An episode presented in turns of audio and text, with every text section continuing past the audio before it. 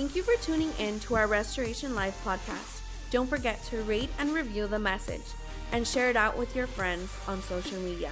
Can't wait for you to listen in next week. In 2 Corinthians chapter 6 verse 14, it says, "Do not be unequally yoked with unbelievers. For what partnership has righteousness with lawlessness? Or what fellowship has light with darkness?" And babe, what were some of the things that really jumped out to you from last week's message?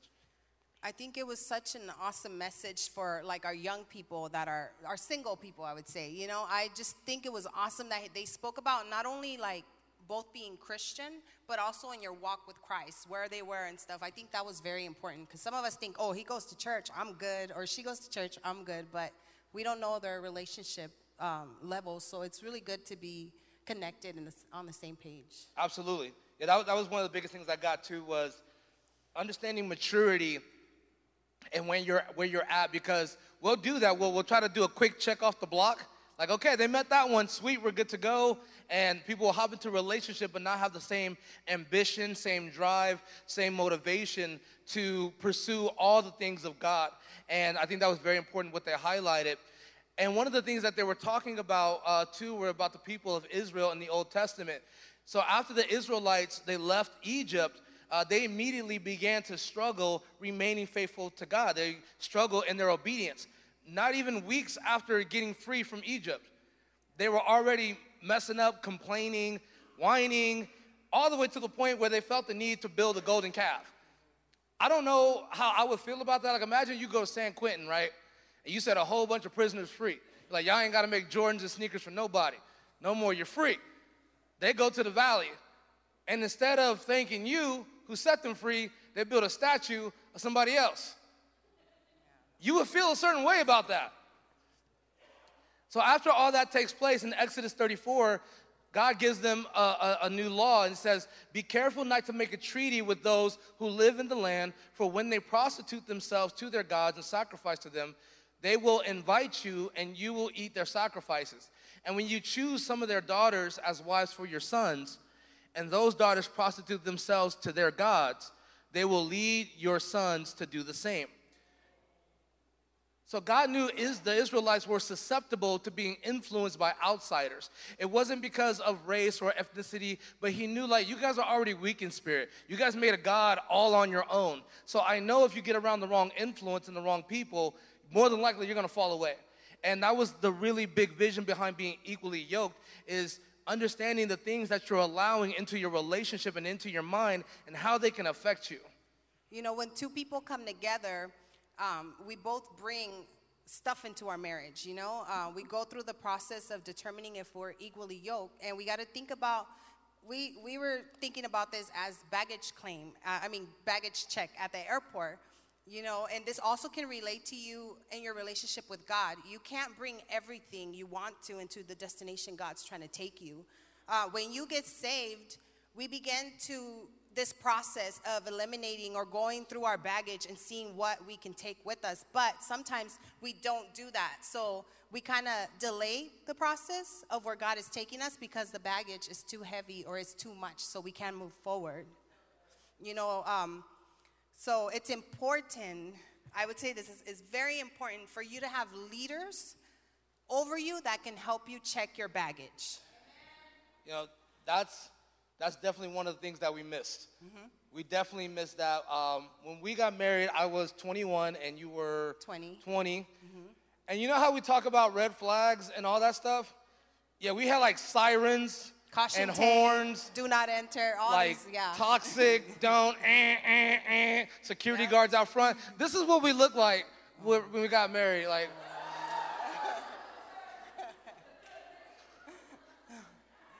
like it was so funny. I, that's the day I met her family.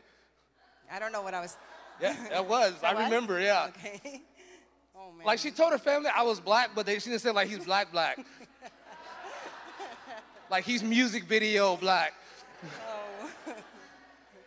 and you know, I, I'm still trying to figure out like how I was able to see anything. I wore my hats like that all the time. I, I've, been sharing pictures because every time I find a picture, it's just like bam. And I'm like, how did I see? Like, what was I thinking? Going out the house, like you put the hat on, like, oh, hold on, turn, drop. Okay, we're good. But you know, you look at these people, and it's like they- those people got married five months later. I know some people are like, that's so cute. No, it's not. That's dumb. that is so dumb. And it's because you got take it down. Like just don't you gotta leave it up. You have to- People out there taking pictures of this, like, look at our pastors. but you know, we didn't have leaders over us. We didn't have any godly influence or anybody navigating or helping us navigate where we were. We were very much in love with each other. Um, feelings were running high. And what's funny about the time, so we dated for five months. We just celebrated 13 years of being together on Valentine's Day. I flew from Tennessee to LA. That was an expensive Valentine's Day. I, That was worth it. out of my mind.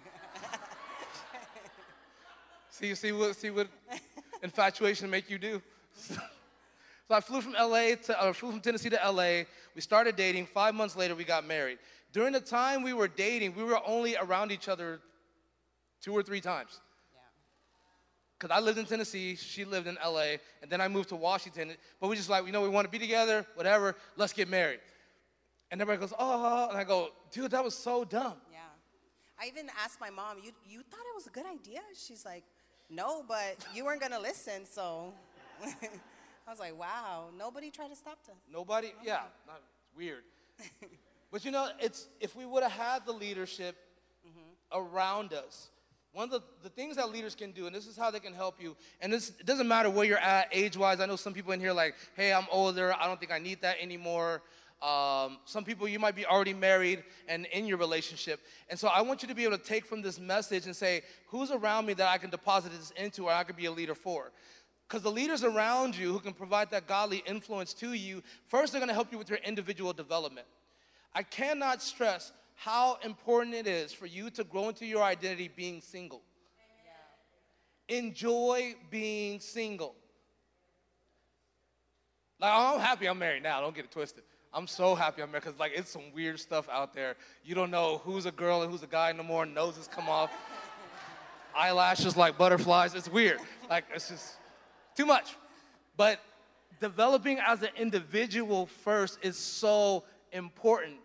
Then, when you know, like, okay, I identify somebody, they're living for God, they're pursuing the things of God. Now we want to come into a, a courting and a dating relationship with each other. Place a leader over that to give you guidance with that. You don't know everything about dating. You don't. We definitely didn't. But having somebody who can help navigate and keep that dating, courting relationship healthy is important. Then you're like, we did it well, we did it right. Now we can move into premarital counseling. Because trust me, there's so much you do not know about marriage. right? and like, I wish, I'm like, man, I wish I would have had somebody to teach us and guide us. It would have saved us a lot of headache and a lot of stress. Yeah, um, when we got married, like we were saying, we skipped all of that. Like, um, and later we were struggling trying to move forward in our spiritual walk and also in our journey together as husband and wife. And it was because we didn't have that accountability. Nobody taught us how to, you know, well, we're gonna touch on like stuff that from we brought from our past, but it was just you know, we packed things that we weren't supposed to pack with us. We were we were taking advice and doing things that we really it didn't even apply to our relationship. Yes. So the title of this message, if you're taking notes, is Baggage Check. Baggage Check. And the first point is this. First point is parental packing. Parental packing. Now, how many of you you've ever had a bag packed by a parent before? Or you've been a parent and you packed a bag for your child? Show of hands. Show of hands, you packed a bag? Okay. So, what do parents do when they pack bags? They overpack. They put so much stuff in the back. It's middle of summer. Take your rain jacket. I'm going to Palm Springs. You never know. It's two days. Why do I have 20 pairs of socks in here? You got to keep your feet dry. Mom, they have food there. No, you, you might have allergies. You need to take all these snacks and all this stuff with you and all these extra things. Then we, they, we pack a bag so heavy, the kid can't even carry it. And like, I can't take this with me. And all the other kids are looking at them dragging this heavy luggage. Like, we just went to Camp Elevate. And I specifically said, sports bag, backpack. And kids show up with full on world tour suitcases. yes. And like, my mom did it. Like, parents tend to pack in extra stuff. And what's interesting about this, in the same way, parents deposit a lot of emotional things that are extra and that aren't very helpful to your relationship with your spouse and often your relationship with God. Because parents, you're, you're giving things from experience, and both the good and the bad. And then there's also the traditions. Yeah. Y'all, my Latinos, like, yeah, we got traditions. Uh huh. and all the different ways that they were taught by their parents. Yeah, you know, for me growing up, um, I grew up in like a traditional Mexican household. Dad goes to work, he provides, he he does, you know, he just goes to work. The mother, my mother, stayed home and she did everything else: cook, clean, raise the kids, everything, right? And so, um, you know, it was just very different. This is what I grew up watching. So when I went into marriage, this was my expectations. I need to have the house clean. I need to have dinner for him. I need to do all these things. So it was like kind of like a textbook marriage. Like this is what I came to. Like this is what you're gonna do because what you watched doing, you know. And so my dad, he was very, um, how do I say it? He was like a mach- machismo, macho, you know, like he didn't show emotions. You weren't allowed to cry. You don't say I love, or he would say, you know, I love you because there's food on the table, you know. And so that was me. It was like, okay, cool, like he loves me, okay, and that's what my example was. And then thinking about it, I'm like, a lot of people have the same perspective of God because you know they're like oh because i'm alive he loves me and no and like if you really dig in and you go and build a relationship with God, you would know that He loves you. Like He will not only provide for you, but He will comfort you. He will bring healing and He will bring restoration. You know, and these things I didn't know because of my my example of my father, my my my parents. I mean, they were great parents, but they were not good at their marriage. Yeah, and for me, it was complete opposite. So like I, for as long as I can remember, my parents were separated. And then my mother, she passed away when I was 10. So I never really saw a married family on a daily basis. And my example became TV. What I saw on TV, Uncle Phil was my dad. First things first, rest in peace, Uncle Phil. For real. But you know, and so I I drew from TV and movies, this is how a man should be, this is how a husband should be. And that wasn't really helpful to our marriage.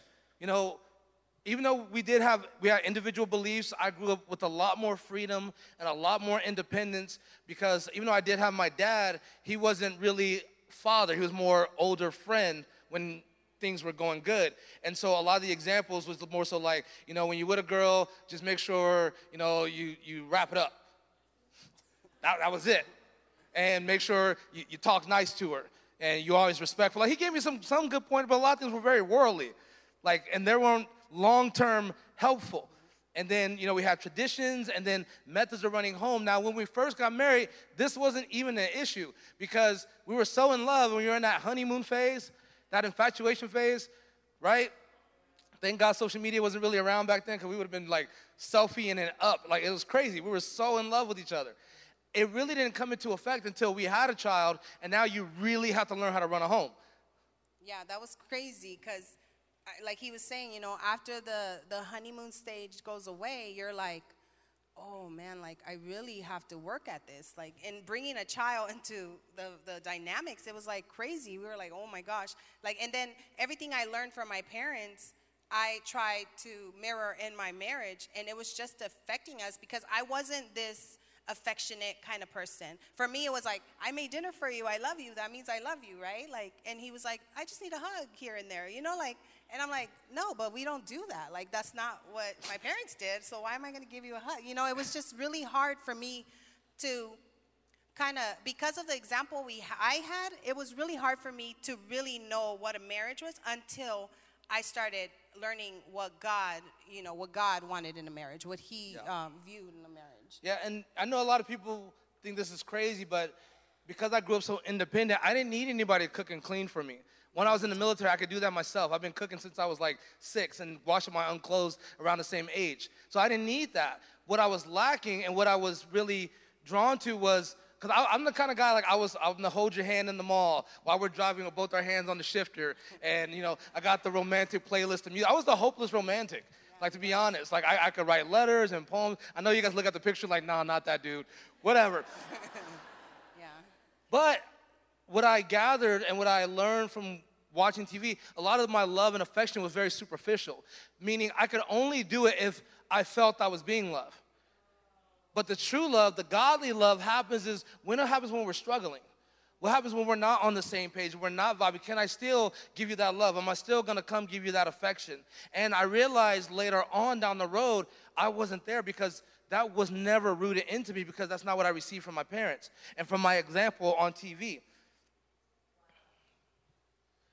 You know, we had to learn what does God want our relationship to be and how do we model that because what we're getting from our parents isn't sufficient enough. Go ahead, read that scripture, babe. So Ephesians 5:31 says, "Therefore a man shall leave his father and mother and hold fast to his wife, and the two shall become one flesh." Verse 33, "Let each one of you love his wife as himself, and let the wife see that she respects her husband." Now, the purpose of this type of demonstration of love and respect is to reflect how Christ loved the church and how the church honored Jesus. This is the same example meant to be established in the home. Prior to being married, single people should already see this. So when you're single, ladies, you should be looking for a guy who's already doing these things. Not like, let's get together and then I hope he does it. Yeah. Ladies, I mean, guys, you should be seeing a person who's honoring and respecting and promoting that. So, as a single man, I should be loving Jesus by my actions and words. That's what Teresa should have been seeing from me. And as a single uh, woman, I should be honoring Jesus with my actions and my words. You know, um, it's in marriage. It's hard. I know Pastor Eddie and Pastor Roxanne touched on it last um, last week, where the man is the priest of the home. But if I'm just gonna say this, if the man, if you're the man of the household and you're not following Christ, you're not getting led by our Father in heaven, it's gonna be very hard for a woman, for your wife, to be like, Yes, I submit to you, I honor you, Facts. I'll go with you wherever you go. Facts. Because it's, well, I'm not seeing the love of Christ. I'm not seeing, you know, this person that is hungry for God and is going to lead me towards our Father. So it's, Absolutely. it, it will be, it will be very hard. Yeah, I mean, you have to establish that example through Christ. You know, I know a lot of people in this room, when you go through problems, you hop on the phone and calling your parents. Mama, he's doing this. Dad, she's crazy. She's tripping. And then the advice sometimes that they give you is not words of wisdom coming from God. And therefore, you're bringing in extra baggage into your relationship that is not healthy for you. That actually delays you and delays where your marriage and your relationship would be. Just because you're they're your parents doesn't mean they're your prime example of how to love your wife. It always starts with Jesus. Jesus is your prime example on how to love your spouse. In addition to the baggage that we bring in from our family and our parents, there's also borrowed luggage. Our second point is this borrowed luggage. What is borrowed luggage? Have you ever borrowed a bag of luggage from a friend? And then in that bag was extra stuff, even questionable stuff, where you gotta like, um, uh, pff, my guy, I know you don't wear thongs. Um, you you want to tell me something? You know, or you like you ever put your hand in like the lotion busted in the bag, like, yeah, what the heck? You know, that's borrowed stuff. And what I'm think what we what we're thinking about behind this is we're often influenced by our friends, our coworkers, and our peers. And they're putting in their own input into our relationships. Yeah, the things we learn growing up, like at school or past relationships or things, just other people we observe, um, they connect to our lives. Sometimes without knowing it, they influence our life. And you're just like, kind of like, well, I've seen it somewhere. This is how it's supposed to be. So we really have to be careful about allowing those things to come into your relationship, not only with, with your spouse, but with God. Because some people, you see different people and you're like, oh, they're Christians and they're doing this. It's okay. But no, you really have to seek God and you really have to get to know Him so He knows, so you know what He wants in your life. Because yes. whatever He wants for, well, now we're together, but whatever He wants for, you know, Lena, He doesn't want for me. So I have to seek God and know what He wants for me individually. Oh, and now, um, okay, so we know the Bible gives us many instructions about the company we keep. Uh, 1 Corinthians 15 33 says, Do not be deceived. Bad company ruins good morals. Proverbs 13 20 says, Whoever walks with the wise becomes wise, but the companion of fools will suffer harm. Proverbs 22 24 says, Don't hang out with angry people, don't keep company with hotheads. Bad temper is contagious. Don't get infected. Mm. mm. You know, as, I, as we were going through the scripture and I'm reading this one, it really jumped out to me, and I, and I looked at it multiple ways. And this is one of the big ways: is an angry person is an emotional person, mm-hmm. right? Yeah. An angry person is an emotional person, and sometimes we have way too many emotional and confused people in our lives that influence our relationship with God and as a couple. Yeah. Some of you guys, the first thing you do is talk to your homegirl when something's off and they're like miss emotional, miss drama. Oh my God, you know what that means, right? I can't believe like the text says okay. Like, girl, girl.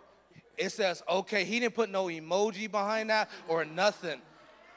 And they take it so deep, and it's like, yo, it's not that serious. Yeah. Like it's it's not that deep. And some of you guys got these people at work, they're your coworkers hyper emotional over everything. So and so got a card and I didn't. Oh my God, nobody likes me here. The whole world is falling apart. Like, um, you're not on Facebook, so we didn't know when your birthday was. That's the only reason I know when people's birthday. Is. If you're not on Facebook, I don't know. I'm sorry. But we'll take things so deep yeah. and get triggered so much and driven by our emotions. And then these same people you talk to, you should just end it. You should just go get a divorce. Or girl, you should just cheat on them. Mm-hmm. Oh, don't, everybody like, like, you know, you guys watch all the same shows. You know what I'm talking about. This is reality. Yeah. These emotional people influence you and make rash decisions. Here's what the Bible has to say about emotions and the spirit. Galatians chapter 5, verse 16. Paul writes, But I say, walk by the Spirit, and you will not gratify the desires of the flesh. For the desires of the flesh are against the Spirit, and the desires of the Spirit are against the flesh. For these are opposed to each other. To keep you, pay attention to this, this sentence right here. To keep you from doing the things that you want to do. Let that marinate for a second. See, because often when we talk about the flesh, we talk about it in a way that we don't have control over it. But what the word is illustrating here is these are the things that you want to do anyway. The Spirit is trying to prevent you from gratifying your desires. This comes from within you. You have to be spirit led and not emotional led. Verse 18, but if you are led by the Spirit, you are not under the law. Now the works of the flesh are evident sexual immorality. That includes fornication outside of marriage, homosexuality, pornography, all encompassed in that. Impurity, sensuality, idolatry, sorcery, enmity, strife. That's starting fights for my trolls in here. You know who you are, you get on social media just with the intention of picking a fight. I'm gonna post this, and I don't care what happens. And you just want to trigger people. Just be like me on social media. Post memes. Be a meme person. It's so much happier. It's a fun life. Or very fun food like Pastor Mitch. He makes me so happy when I see pancakes with uh, pulled pork in between. made my day. But some of us, we intentionally go after fights to start. Fits of anger, rivalry, dissension, divisions, envy, drunkenness, orgy, and things like these. So if it's not on the list, but it's closely related to, that means you can't do it. So please don't ask me, Pastor Max, is cocaine that bad? I didn't see it on the list. Yes, it's bad. weed's legal now, so can I do it? No. No, you can't. Why? Because it messes with your brain. It makes you make stupid decisions. That's why. It's not because it's trying to ruin your fun. It's because you're going to do something dumb more than likely. Like spend $80 on chili cheese fries. Like, I, I don't know from experience. I don't know from experience. I warned you as I was warned before that those who do such things will not inherit the kingdom of God. But the spirit, but the fruit of the spirit is love, joy, peace, patience, kindness, goodness, faithfulness, gentleness, self-control. Against such things there is no law. And those who belong to Christ Jesus have been crucified the flesh with its passions and desires. So that's how we separate from our emotional side and be led by the Spirit. We have to be careful because our friends can give us so much of their emotions and frustrations, and it will become toxic to our relationship, and then it will add on to our baggage already. Yeah. You know, growing up, um, I always had like close female friends. And no, of course, growing up, I didn't have that parental influence that would later tell me, hey, that's gonna be a problem when you get married. You shouldn't have female friends that close. And ladies, guys, if you have female friends or guy friends that are your closest person, they're your confidant, it's gonna be a problem when you get married, trust me. It's gonna be a problem. See, I thought by having female friends close, I had the upper hand on my dating relationships. I had the inside track. I can go like, what do you guys really want? What's the real score? And it was working out for me great. But here's the problem. When we started struggling, when we started having issues, who am I going to? I'm going to that place of comfort. I'm going to that female friend, like, hey, this happened. What do you think I should do? And, ever, and I'm telling and I'm painting this picture that is negative of my wife to somebody who has no business being around that. And that same person might be in a wrong emotional state and be enticing me to do something else. You cannot have that. I don't care how much you think. And here's what I hear from people all the time we don't even like each other like that. That's a lie. I'm about to bust that bubble for you right now. One of you likes each other. You might not feel that way about them, but I promise you, ain't no dude doing all that because you're a cool person. You are not that cool. They like you. You hear me? They like you. That girl is not that into Xbox. Yeah, we're not. They're not. She don't care about the rims on your car. She don't. She likes you. You need to keep distance and keep that away from you. Go ahead, Vic.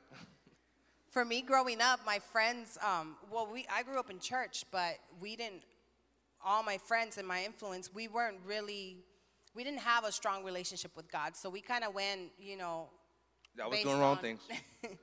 like you know, we were doing worldly things. But anyways, when we when I told them I'm gonna get married, like they were like, "Dude, you're only 20. Like, why would you do that?" And so I was like, I really love him, blah blah blah. You know, like it was just I was I was gonna get married, and um, they were like, you know what? Just go ahead. If it doesn't work out, you can always come back home. It doesn't matter. You know, there's always a plan B for everything and um, some of my friends were came from like um, relationships that were so bad and they were so hurt. They were they were man haters. Yeah, they were man. They were man haters. You know, and so they would always say, "Oh, it's okay. It's his fault, anyways." Like if I would call them and be like, "Oh my God, I feel this," and and they would be like, "It's his fault, anyways. Just you know, give him a few days, let him come back, apologize, and then you'll be fine." You know, and it was like confusing and this is the drama that we allow into our relationships. Yeah. In the same way that we allow it into our marital relationship, we can allow it to happen to our relationship with God. Like when we're struggling, we're going through a hard time, these are the same people to distract you from the things of God. The people who say, Well, I don't know why you believe in that anyway. That's why I don't. Yeah. You know, you know he's not faithful, he's not gonna be there. And they'll begin to put these things in your mind, and slowly but surely over time, they will start to impact the way that you behave. You know, with my friends that I had, especially being in the military, I never really had a good example either of what a healthy marriage looked like. Military culture, by and large, most people get divorced. Yeah. within the first couple of years because they respond emotionally. Something goes wrong, it's better to just start drinking. It's better to just go out to the club. It's better to go out to a strip club, go hang out in the barracks. When you're a married person, you got no business being there. Yeah. Um, do everything but go home and love your wife. Go home and love your spouse. We respond emotionally, and that always led to divorce. And that's what I saw on a consistent basis. And so, having all these friend influence, this borrowed baggage that we're trying to bring in, choked our marriage. Yeah. And it wasn't until, and this was the breakthrough, is when we became transparent with our pastors. We went to our pastors and were like, we are in so much drama right now, and we are hurting so bad and deciding that we have we want to fight for our marriage because you're around people who love throwing in the towel. Yeah. Because that's what emotional response do. Things get hard, you quit. That's what an emotional response is. I can't do it, uh, and you quit. Yeah. That's emotional. When you dig deep and you dig down to the spirit, the spirit that gives you power and strength to overcome, you're like, we have to fight for this. But it required us to first become transparent and become humble. It goes back to what we mentioned earlier godly leaders. And I know this happens a lot in church, is that we look, and this is me being on the other side. For a time, I looked at my leaders sort of as authority disciplinary figures. Mm-hmm. And that couldn't be further from the truth. We're not, I'm, I'm not your dad. Yeah. I'm not gonna, as much as I wanna take my belt off, I'm not. But you know what hurts even more is when people feel like they can't come to us and they can't be honest with us. That it hurts me because I'm like, I don't, I don't want that disconnect because the only way that this works is us depositing and discipling one another. But I can only do that, and I had to learn this because I was so private about my life because of how I grew up and the baggage I was bringing in. I didn't know how to be honest with somebody about what I was struggling with. Thank God for Pastor Mike. Thank God for Pastor Eddie that they were there for me because when I needed it the most, they were able to give me the encouragement and wisdom and the correction that I needed. Yeah. The correction is essential to your growth. And it can only happen by having that godly figure over your head. Sometimes it might be your parent. You might be blessed with godly parents. And if you do have them, kids, take advantage of that. Because I came up in a house where I didn't have that, and I wish I had it. You have leaders and people around you who want to help, but you got to be willing to go that route and ask for that help. the last thing we want to cover is prohibited items. You know, sometimes we go on a trip, like for me, I like my water bottle, or I like to bring my own water. When you have to go through that checkpoint, they make you throw it yeah. away, and then yeah. I have to buy like a seventeen dollar bottle somewhere in there. I mean, like water bottle, and I'm like, oh man, that's. Yeah, I, I hate showing up to the airport and they're like, you gotta throw this shampoo away. You can't have this, it's too big. Where's your three ounce bottle at? Yeah. I hate the most the small toothpaste, because I got big teeth. and like, I ain't got time to pack 20 of these little toothpastes in here. Like, I ain't got time for all this. But, you know, when you're going through the line, what, what's the first thing they ask you? They're like, do you have any of these things in your bags, right? If you do, you have to what? You got to dump them right there on the spot. Go buy that 18, bottle, $18 bottle of Dasani. It's so annoying. But in the same way, when we begin a new relationship as a couple and our relationship with God, there are things that you cannot take with you on your journey that you may want to and that you're holding on to. As a couple, it could be things like this old pictures, uh huh, those old love letters that are sitting in a shoebox in the back of the closet. Man, Chris was so nice, man. I just want to keep it. It was when I was 13. Mm. You know, following people on social media, certain people in your past, just mm. keeping them. I'm just, I'm not going to like their page. I just want to follow them because I know mm. them. And why do you want to know what's going on in their life, right? So here's the thing with especially with social media. You know what that person meant to you. You can tell your spouse they didn't mean nothing. You can tell your boyfriend, girlfriend they didn't mean nothing. You can even tell God they don't mean nothing to you. But you deep down know exactly what they meant to you. Oh, you know, it was just a, a crush when we were in high school as freshmen. That was so long ago. I just want to know what they're up to now. Oh no, no, we just used to kick it back in the day. I'm just gonna fall. I'm not gonna like. We ain't talking to each other. You're trying to cling and hang on to something that has no business being that relationship that you're trying to be in now. And this was something that I struggle with, that I held on to because I grew up with the, the biggest influence and part of my life was my friends because I didn't have a healthy home. So my friends meant the world to me, guys and girls, and I wanted to hang on to them so much. And some of them had a deeper meaning to me more than just that's just my friend. And I kept them those things around. But in addition to those things, there's other things that we hold on to and we try to bring into our relationship, such as bad habits, such as selfish behaviors, stubbornness, and probably worst of all, pride. You cannot take pride with you on your relationship with God and not in your relationship with your spouse. You know, this happens so much in relationships where people get into arguments and disputes and they want to be right more than they want to be correct. You can thank Pastor Mitch for that line. I told you I was going to use it. I was going to find the proper time to use it. So here's what this means. It's like in an argument, I'm trying so hard to win and so hard to be right, be right. I never stop to think, am I even correct? Wow. Did I go Google this? to make sure I'm because when you're so sure about something, you will fight to the death. Yep. and then when you're wrong, you're like, I ain't admit nothing. I ain't saying a word. We're gonna delete this. I'm gonna go on Wikipedia and change it myself. But in relationships, we want to win so much. But we forget that when the two become one, if I win and she loses, does anyone win? Mm-hmm. No, we both take that L. Yeah. We both take that L. The Bible says this in Jeremiah 9 23. Thus says the Lord, let not the wise man boast in his wisdom, let not the mighty man boast in his might, let not the rich man boast in his riches. You know, when I was 21 and we got married, I, I didn't see how stubborn I was, like how much being right meant to me. Like I have, even in, even in times when I, when I am correct, but sometimes when you're correct, you need to learn to let stuff go. It's not that deep. That's why the whole series, it's not that complicated. Some stuff you just need to let go. But for me, I like if I know I'm correct and I'm right, I'm like, no, you have to see what I see. It has to make complete sense. And as a 21 year old young man, you don't get for a woman, it doesn't matter. It matters how she feels. And I'm like, that's not fair. Facts make sense. Math is math.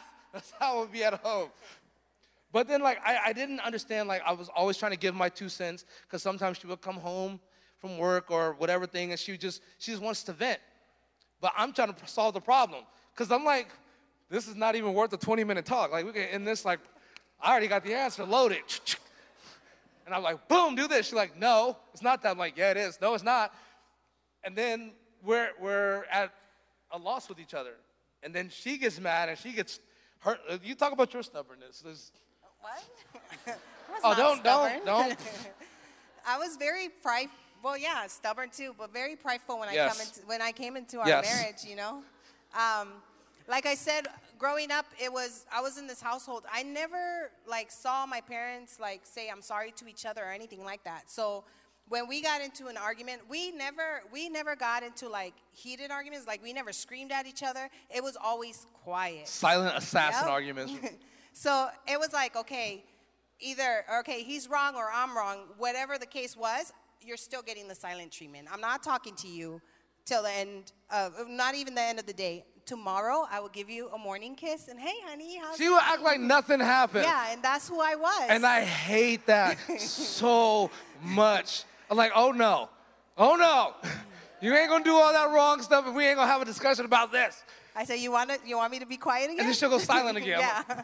So I really, ah! I really had to. You guys wonder how I got so big? I was skinny in that picture. Whatever. That's me going to the gym because I was so frustrated. Just gotta lift this out. Well, but, for me, it came to a point where we were in this uh, point in our marriage where we we did not like each other at all. And so we were just basically roommates. We would like, you know, get up, do our thing. We had Malachi already, so it was kind of and so I remember just saying, there has to be more to life than this. I saw my parents go through this and it sucks, you know, like I didn't I didn't want the same. So I remember just praying and asking God, like, and I still pray this, not only towards Max, but towards my kids God, make me the wife that Max needs. Because only God knows how to love him. And so now he can teach me, you know, and for me to break my pride, I had to humble myself. And it was so difficult. And I remember just praying to the Holy Spirit, convict me. Every time I wrong, just convict me. And so I remember like we would have arguments and I walk away and I'm wrong. And then the Holy Spirit would be like, you need to apologize. I'm like, nope. Come on, and I Jesus, just keep talk to walking, her. And then the Holy Spirit would be like, no, you need to apologize. And so I would have, I'll be like, fine. And I would walk around and go back to him. And I'll be like, God, I don't know how to apologize because I never heard that from my family. I'd never heard that. So I, I didn't know how to do that. So God really had to teach me to humble myself and teach me how to be the wife that Max needed. So um, Proverbs 11, 2 says, when pride comes, then comes disgrace, but with the humble is wisdom. Yeah, and you know, pride is what nearly destroyed our marriage. Mm-hmm. See, because I didn't address an insecurity that I had, I acted out of emotion, which led to sinful behavior. Now, in 2010, I came back from Afghanistan. During the course of this time, right before I left, about a month before I left, we had Malachi. And so, over the course of the year, Teresa was a brand new mother alone. And I was on the other side of the world dealing with everything I was dealing with overseas. Even though we talked to each other during that time, we spoke frequently, we were two different people when I came home. We both changed. And I didn't, when you're so close to the change, you can't see it within yourself. I didn't see how much I changed. That I had become very militant in the home, where things had to be dressed right, dressed. Cause like I come home, it's this one-year-old kid running around the house making a mess. I'm like, yo, let's get this squared away. About to have everybody in the front leaning rest doing push-ups in this house.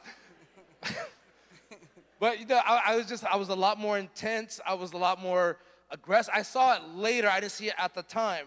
And because of my behavior, it put her at a distance. Because when I'm now when I'm trying to come around her and be nice and affectionate like I was before, now she's pulling back and she's resistant. So our intimacy, both emotionally and in our communication, dwindled greatly.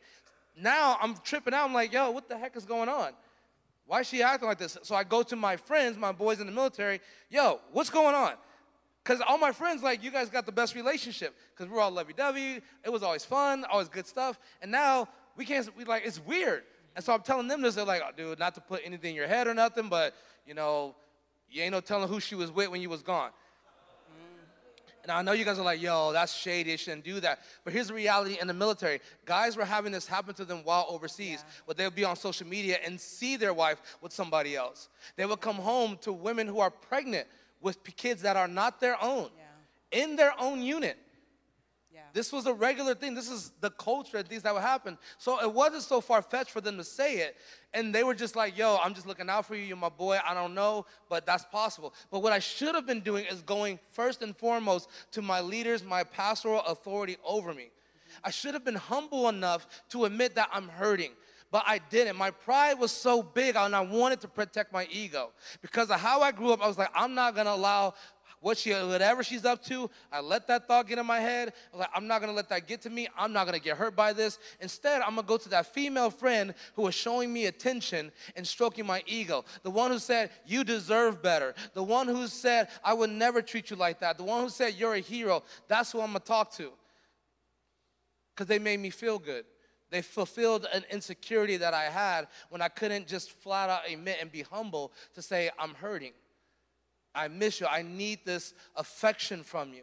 I didn't know how to communicate that. And that's where pride got in the way. And in the same way, it gets into our relationship with God, where you're hurting and you're struggling and you're trying so hard to prevent that and show that you're not hurt. God can help you. Because you're like, I got it all under control. I'm gonna do what's necessary for me. I know the right way to do. I can handle this. But God is looking for humble hearts. Humble hearts. And thank God, like just like the word says, things that are done in darkness will come to light. And I'm thank God that it did come to light prior to it becoming something worse. But then it put us like, now we're really gonna have to fight for this marriage. And over the next four or five years, it was some of the most challenging years that we went through. Yeah, for for me, when he came back from war, like he said, I had been a single mother for almost a whole year. So my whole world, my entire like world was Malachi. I was a mother. That was it. That was my identity. That's what I took, and that's who I was. And so when he comes back, I'm like, oh, that's right. I got a husband now. Like he has to come into this mix. And for me, it was so difficult because. I, like I said, watching my parents' marriage, my mother, her kids, us, we were everything to her. She she had God was first, then her kids, then my dad, if she felt like it, you know, like. And so it was really hard when he came back and he was going through all her his mental stuff that he went through because of war you know dealing with all that having to come home and and just we became so Distant. distant. And i remember asking myself like who is this guy? Like i don't even know him. Like really it, it came to that point where he was such a stranger. And and like it, it was so hard for us to just come back together. And i remember just thinking like god like why like should i leave? I remember praying like god i, I want to leave because this is not working out. And then after our trust was broken it was even harder for us to try to come together as one.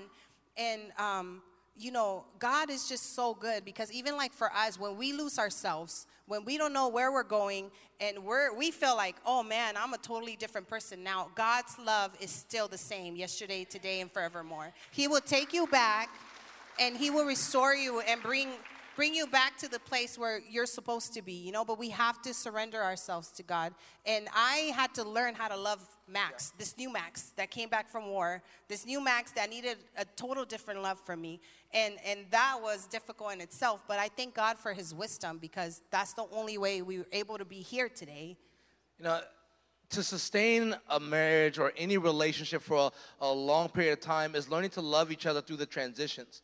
You're going to change. You're going to change as people. Like, we are not the same human beings we were 13 years ago. Thank God. I would, I would be broke on hats right now, like just out of control. but you change. And I didn't know how much a pregnancy and birth affected her from being a working in, independent person to now my responsibility and energy is all towards this child and taking care of this house and how that affected her and how it affected her self-esteem and all these different changes. She didn't know because I, I i had no way like, how do i talk about what i went through at war with her? And i'm trying to protect her and i'm telling her everything's okay.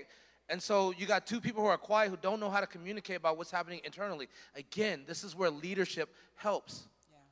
Pastor Mike and Didi, God knew exactly the people we needed. Mm-hmm. A retired military couple who just happened to be our pastors, yeah who can navigate us through the hard things. And this whole thing, this whole clash that we had came down to the baggage we were bringing in. Her baggage from her parents and how she observed relationships and all her friends and all that stuff. My baggage from not having a neglect and all these things. So she had a lot of bags to bring in. I brought in a small bag, but what I was carrying was very heavy. Right? Because when you go to the airport, and what happens when you're overweight? You got to pay, right? You got to pay even more. And it costs way too much to get on planes nowadays anyway, which isn't fair because I did see them put a space shuttle on a plane, so I know my bag don't weigh that much. Anyway, you got to think about this, what you're trying to bring with you on this journey. God's been trying to move you into a destination, into a future, but you're trying to hold on to things that He's telling you to let go. You cannot take this to where He's trying to take you.